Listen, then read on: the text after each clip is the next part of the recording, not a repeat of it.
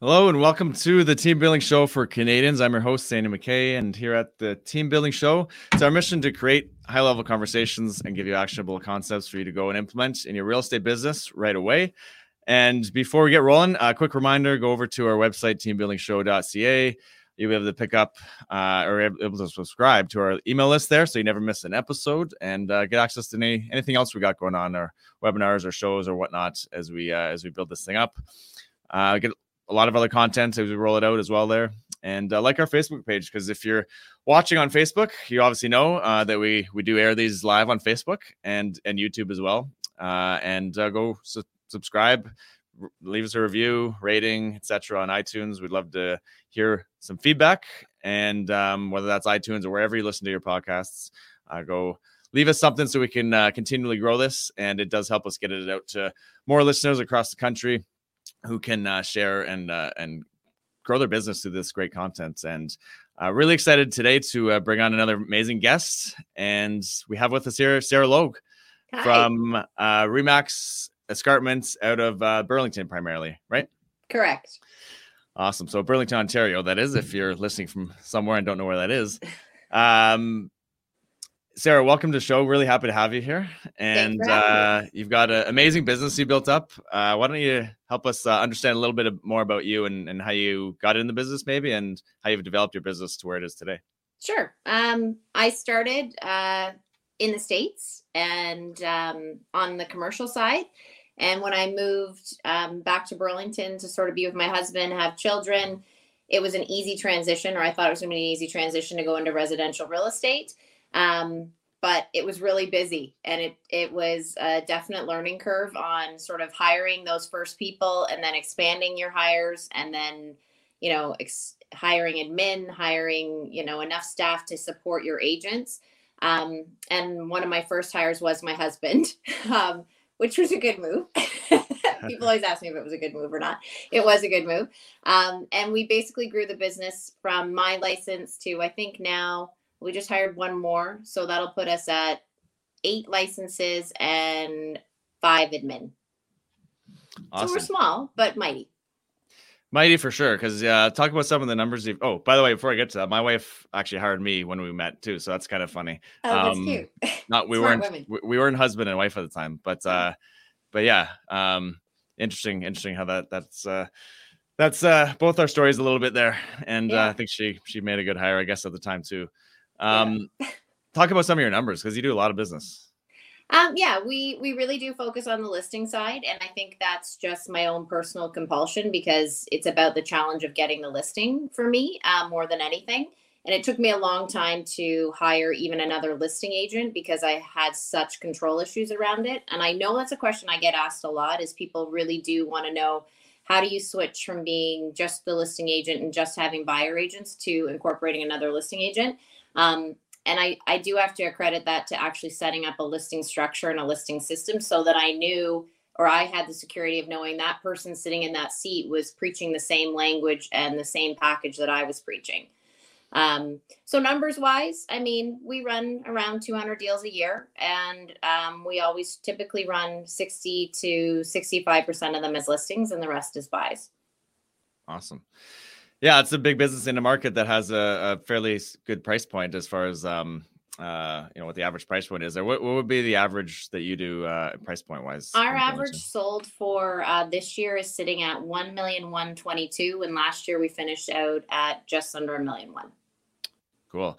Yeah, that's a, a dream for a lot of people across uh, Canada to get into that type of market um, and do Would- 200 deals. So it's awesome. It's weird because I think I think of a million dollars such a an entry level now. Like it's horrible, but I sit with I mean fabulous people, and they're like, "Well, we've got a million dollar budget." I'm like, "Great, we're just starting." Um, so it's it's a weird concept to have to explain to people if you're buying Burlington or Oakville that a million dollars is your is your start for a lot of things.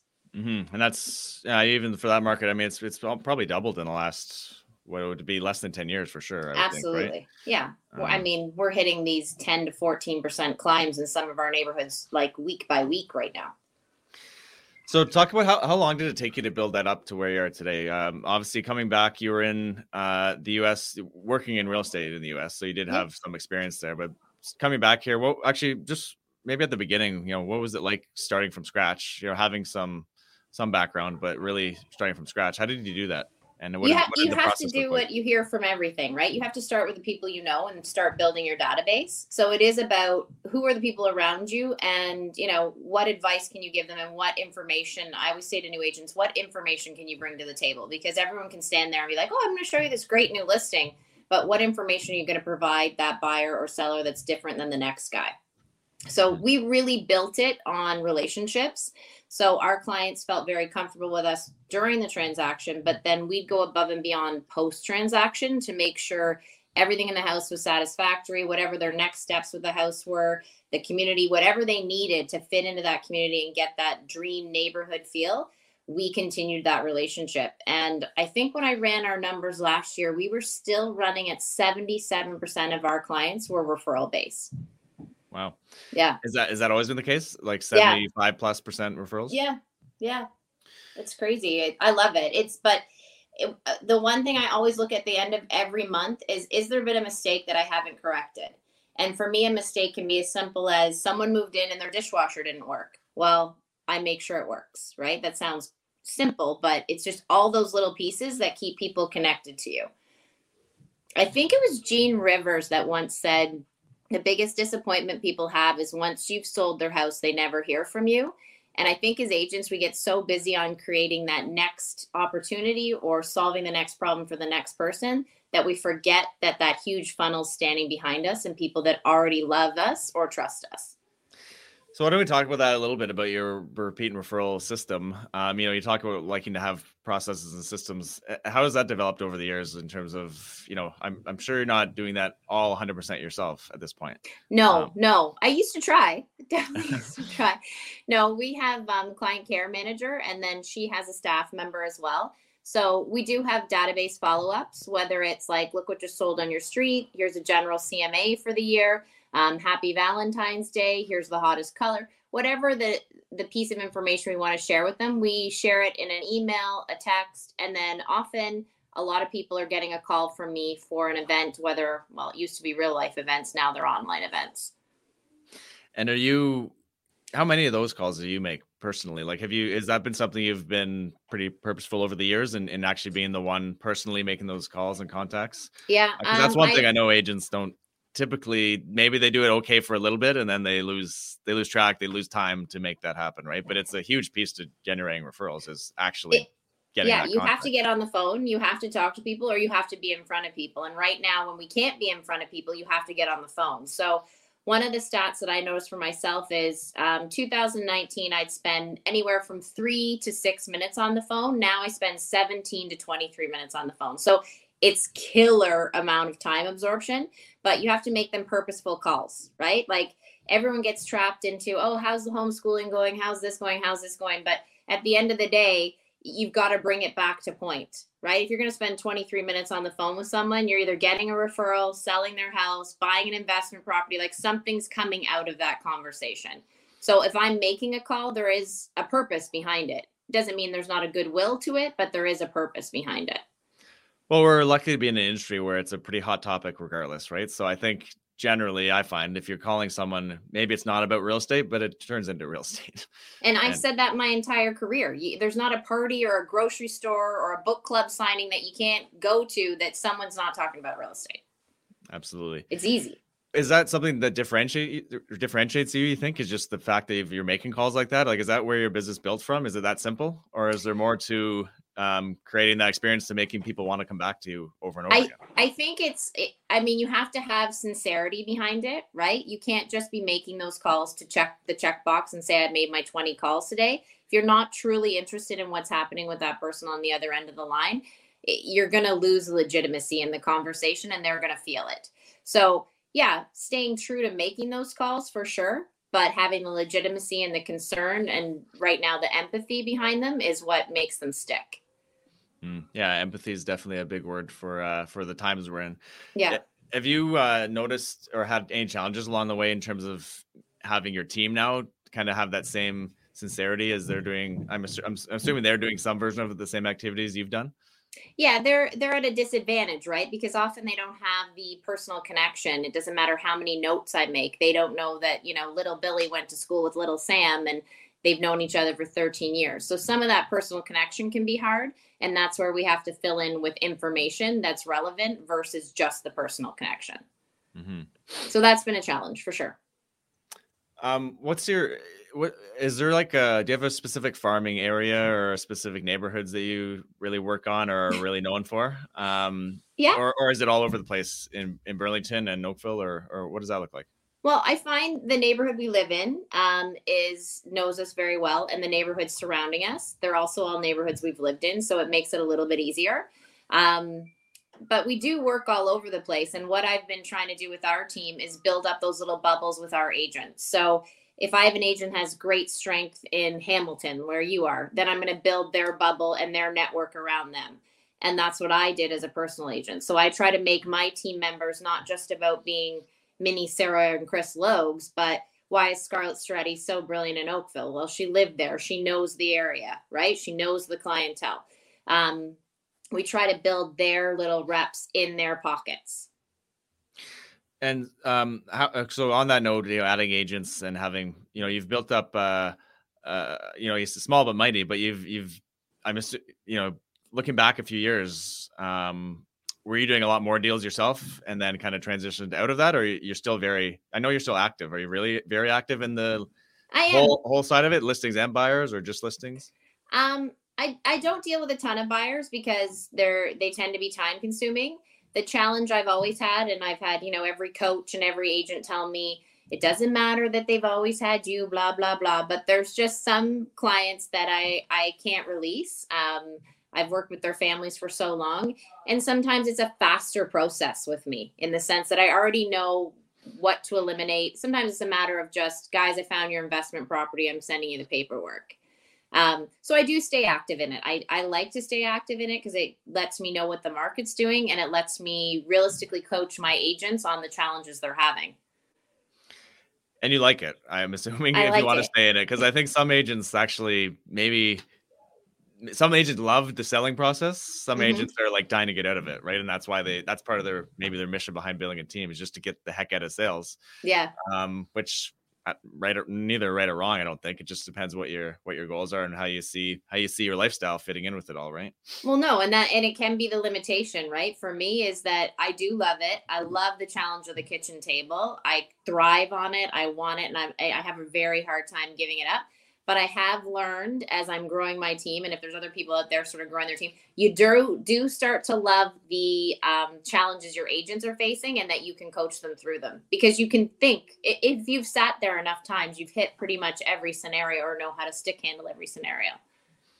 So what's that look like for you then on your team in terms of coaching them, helping them through the processes? Is, is that a lot of work? Because that's exhausting. what a lot of yeah a lot of people have that fear, right, about building a team. Is I don't, geez, I can't keep up with like I have my own things, and now I got to deal with five other people and all their yeah. issues that come up. Like that's a feels like a lot to take on. How do you it's manage? It's a big, that? a big parenting task, and the one thing that I've been teaching myself just in the last sort of six months, and COVID sort of giving me the opportunity to do it, is to set times with them.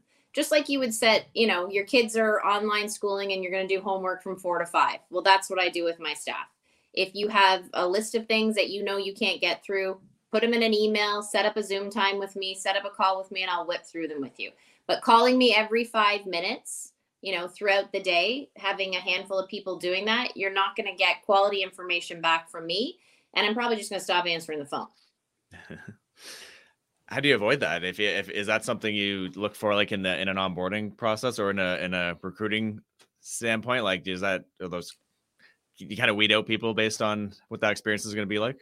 Well, you do, but you also have to know if you have good admin staff, right? So I have incredible admin staff that can help with structures, right? With regards to layouts and templates for offers, eh, that type of thing. So they shouldn't have to call me to say, um, where do I find that clause, right? Mm-hmm. They have staff in place that they can lean on for that. How did you how did you build up that side of it, the admin side of it? Um, was that something that's just kind of evolved and you just kind of went with it? Has it has it kind of progressed, or was there any real plan behind that as you were building that out? It started with trial and error, um, quite honestly, and then after you make a few mistakes, you know exactly what you want, and you you have personally have to know what your weaknesses are, so you can hire for those weaknesses. And if you're not willing to admit those weaknesses or those pieces that you know someone could do better than you, then you shouldn't be hiring anyone because you're going to try to stick handle all the things they're doing.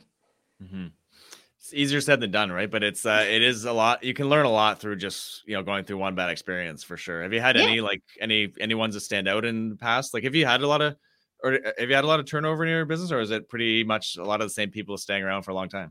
I I've been very fortunate. My agents stay. Touch wood. Um, I have great relationships with them. Uh, a lot of trust. Um, you know, a lot of long term relationships there. We've had a couple admin um, initially that went in different directions, um, like left real estate entirely. Um, now we have four admin that are amazing. Um, and you know, we respect them and we hope we never lose them.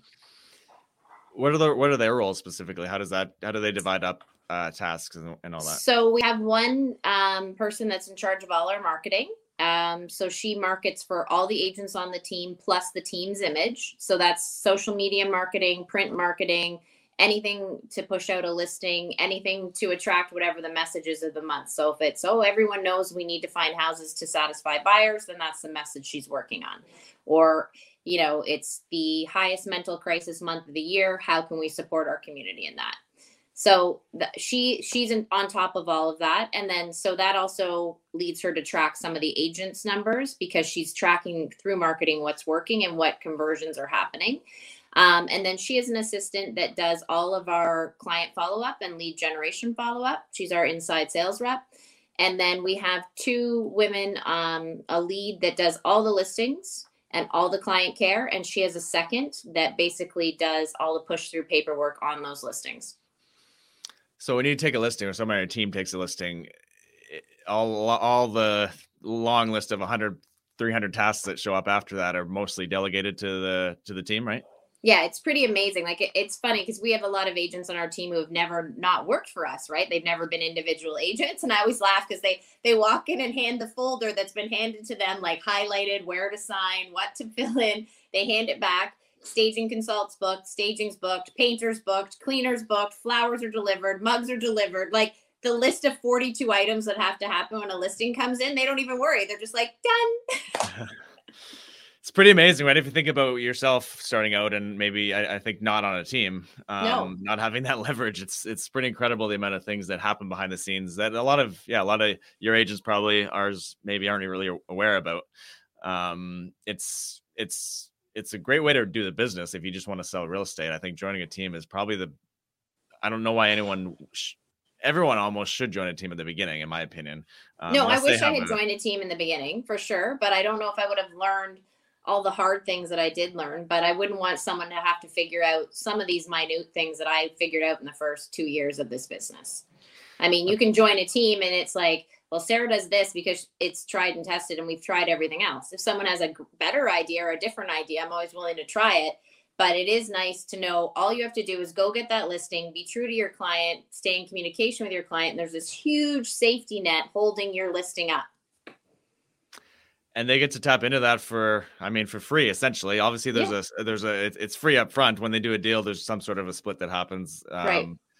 but it's they don't pay into it typically or pay minimal into it at least and yeah. it's pretty cool way to do the business um it's a great opportunity i, I kind of boggled always by everyone who is against that model or against starting out in that model at least because it's such an easy way to learn and grow um well, in this business fast it is. And then beyond that, my agents know if they're sitting in a listing appointment or they have a challenging listing appointment or a challenging buyer, I'll partner them on it anytime. If I think I can help somebody, I'm there. Um, and and you know, mindful of the fact that you do get pulled into those situations enough times. I know throughout uh, the course of the week or day. How do you actually monitor your schedule? How do you or do you run with a pretty consistent schedule? Is it all over the place? Are you working 24 hours a day, seven days a week? I don't. I, I so, honestly, in the last two years, I almost have this panic feeling because I'm not working 24 seven. And when you're an agent who works 24 seven or a person who's work used to working all the time, it is like this, like, how come I'm not like, how come I can go watch my kids skate right now? Like it does get you a little bit panicked. Um, but I think with experience, you, you become so much more knowledgeable that the answers are so much quicker, right? The extremes are so much less. Um, my team knows I, I always say to them, don't ever text me something ASAP um, unless you're in a car accident and you're dying or one of your children is dying. I said, I can fix anything that is not death. So mm-hmm. if you can keep that in the back of your mind, you can schedule your day from that perspective. And that's how I do it. So my kids know that I'm usually theirs till about 9 30 in the morning. Um, and then I do a, a good check-in between 4:30 and 6 just to make sure everyone's on track for the night. Um, and then I often go back out to work at least three to four nights a week. Okay. Awesome. So you have something fairly consistent there, and uh, yeah. you set the expectations by the sounds of it with everyone in your in your world, which is I yeah. think a huge part of it.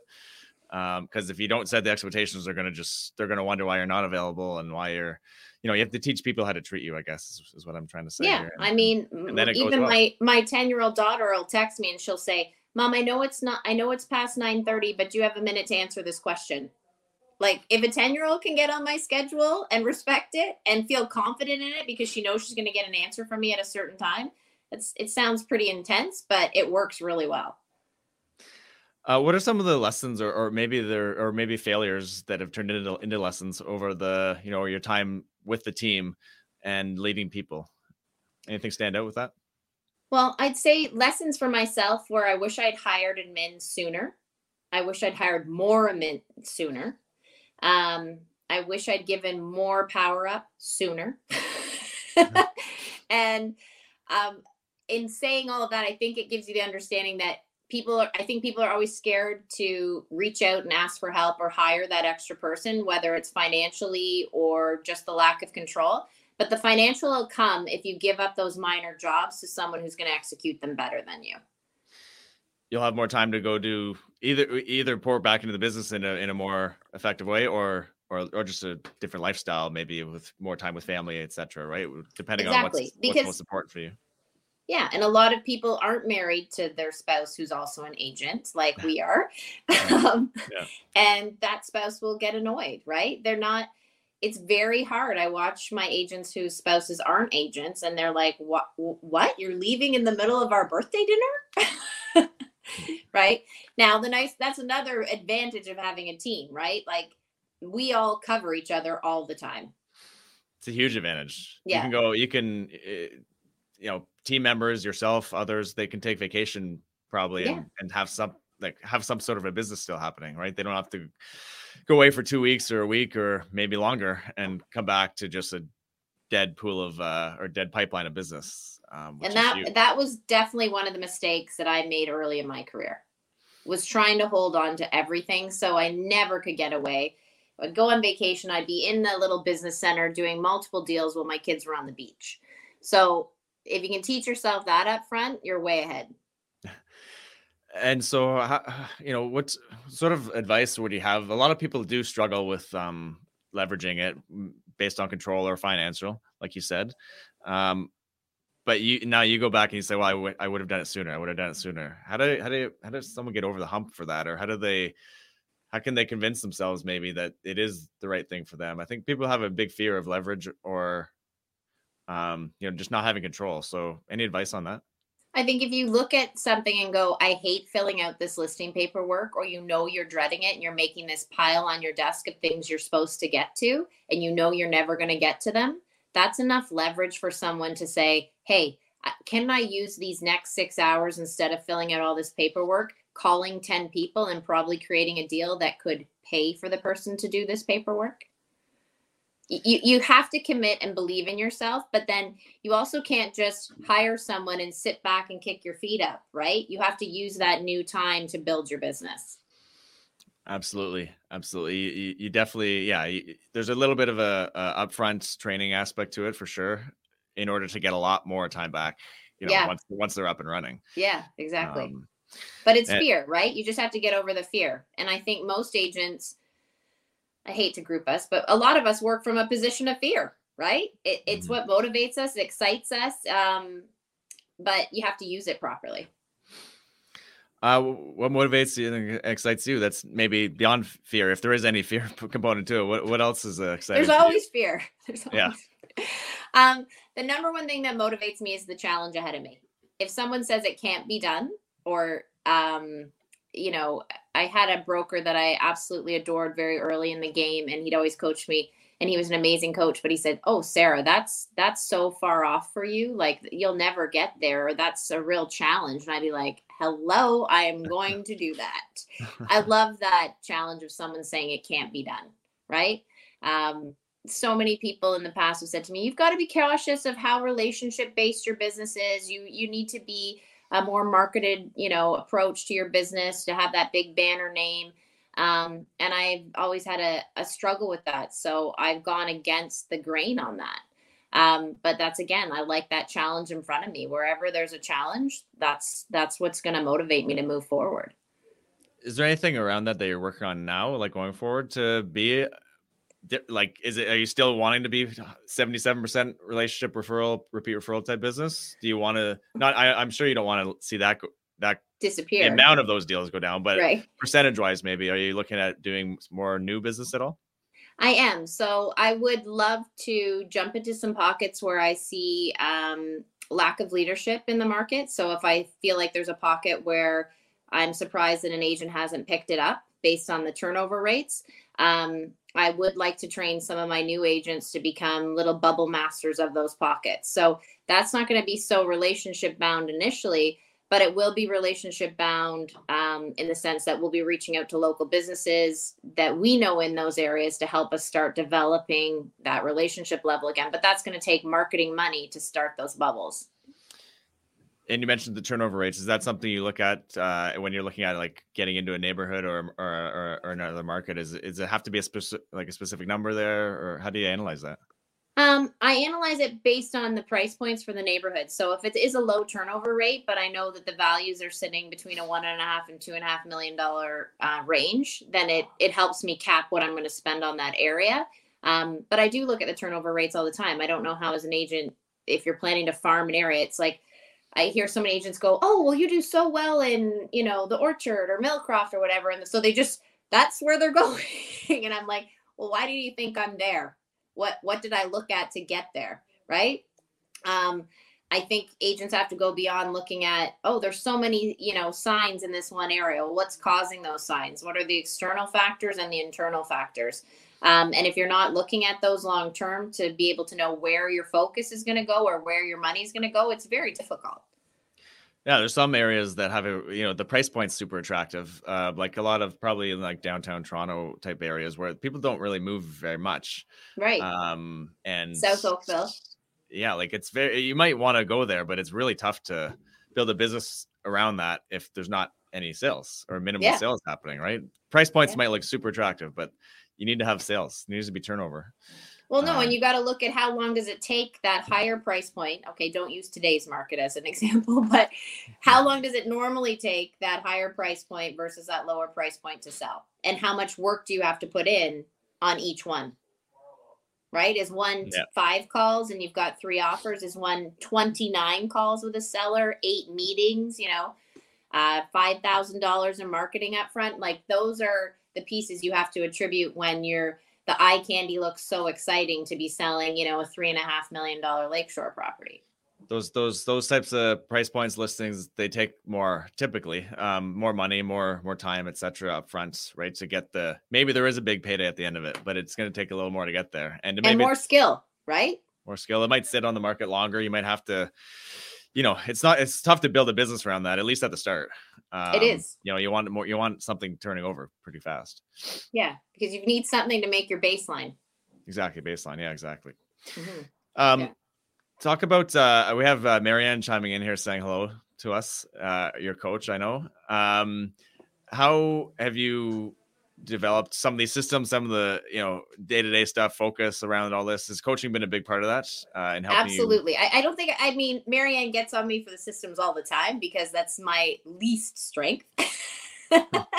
I count on my uh, relationships and the people I know that are good at building these systems to take over. Um, so usually the way a system starts for me is just based on a problem if there's a problem in front of me, right, I look at how can I stop that problem from ever occurring again, and that's how the system develops. But I do use my admin to help me develop those systems because I'm For not sure. going to sit there and do it.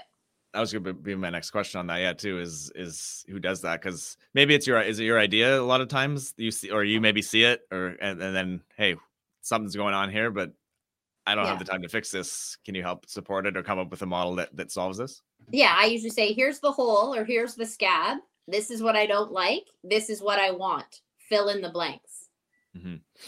Perfect. And. Yeah you know there's been a lot of that that probably over the last year more so maybe more so than ever um and just things happening differently right have you found any um has it been struggles in the last year for you or i mean i know generally in the business there was a month or two of you know people wondering what's going to go on and then just a flurry of i know of march and april was like whoosh.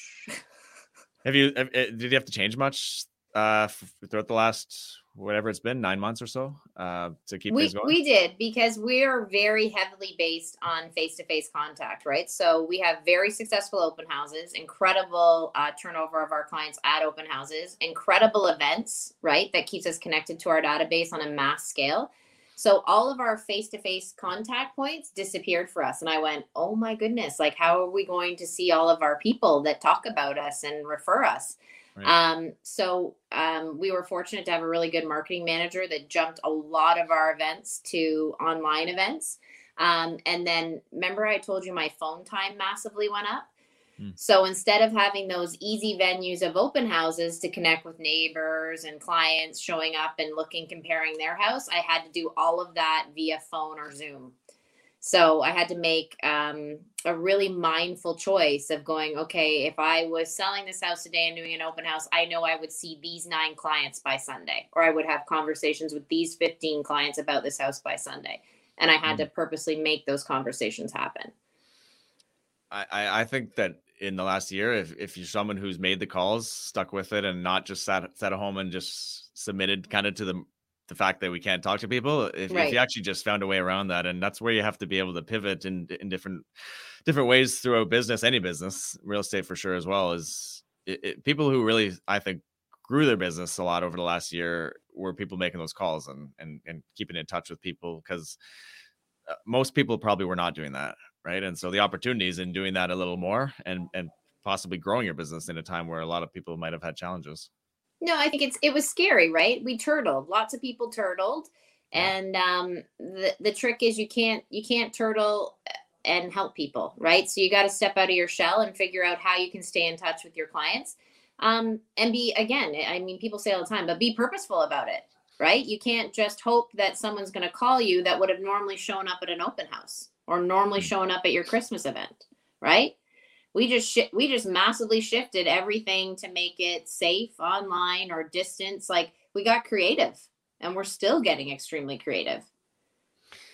I, I like your line there you can't turtle or you can't help you can't turtle people and you can't turtle and still help people. No you um, can't. obviously helping people is a big driver for you uh, is that is that like is that really what your your kind of day-to-day mission is what you're doing is just the fact that you're helping people um well financially but you know their, their lifestyle their family and everything growing and, and moving on to different experiences. Is that is that part of the drive for you just helping people?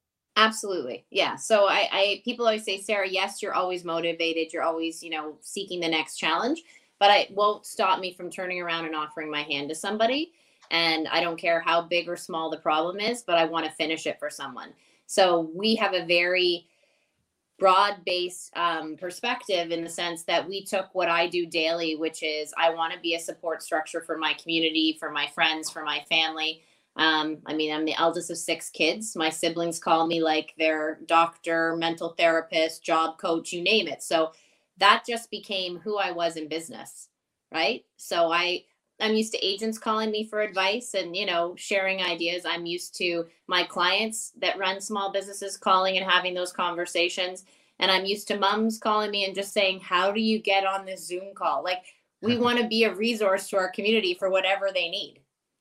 Because being in real estate is being in people's homes, being in people's lives. So you can't just talk about the brick and mortar. Nice. I love that. Is there has there been has there been challenges for you like specifically in in like personally in the last year around how did you deal with that was it or did it did it affect you at all um just the fact that you know, i know having a team too and and i thought about this for a bit too you have overhead you have uh you have people that you know at the start of the whole thing you're kind of like well the last thing you really want to do is talk about getting rid of any people, but maybe you know who knows. How, how did you deal with all that in the last uh, last year or so? I think initially when it hit, it was that that fear piece that we talk about, right? And I um, um I was fortunate because my business partner is my husband, so it's like we can slide back and forth talking life, business all the time. Mm-hmm. Um, and he's he's always the positive person, so he's like Sarah, you know your people, you know your staff. As long as you're talking to them and communicating with them what the issues are ahead of us, you will find a solution.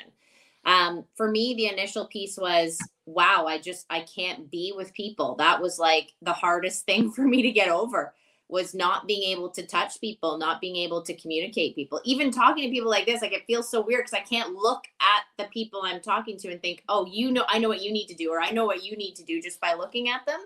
Um that was the hardest piece for me and that's why i had to get so go back it was like going back to like first and second year and being all phone savvy. It's yeah it's it's changed a lot. It's changed a lot. I think um some for the better some for the worse uh depending on on you know how uh, how you run your business beforehand and whatnot. But um, it's it's uh, it's interesting. It's interesting. We always need to be aware of what's going on and pivoting and making uh, making some moves. And ultimately, you know what I'm hearing you say is it comes down to communication and and people and and keeping there keep being there for them, good right. or bad, and, and helping them through whatever's going on in their life and and just talking to them. I love that you you knew the number, the minutes that you spent on the time uh, on the phone with people, and you compare that. That's pretty.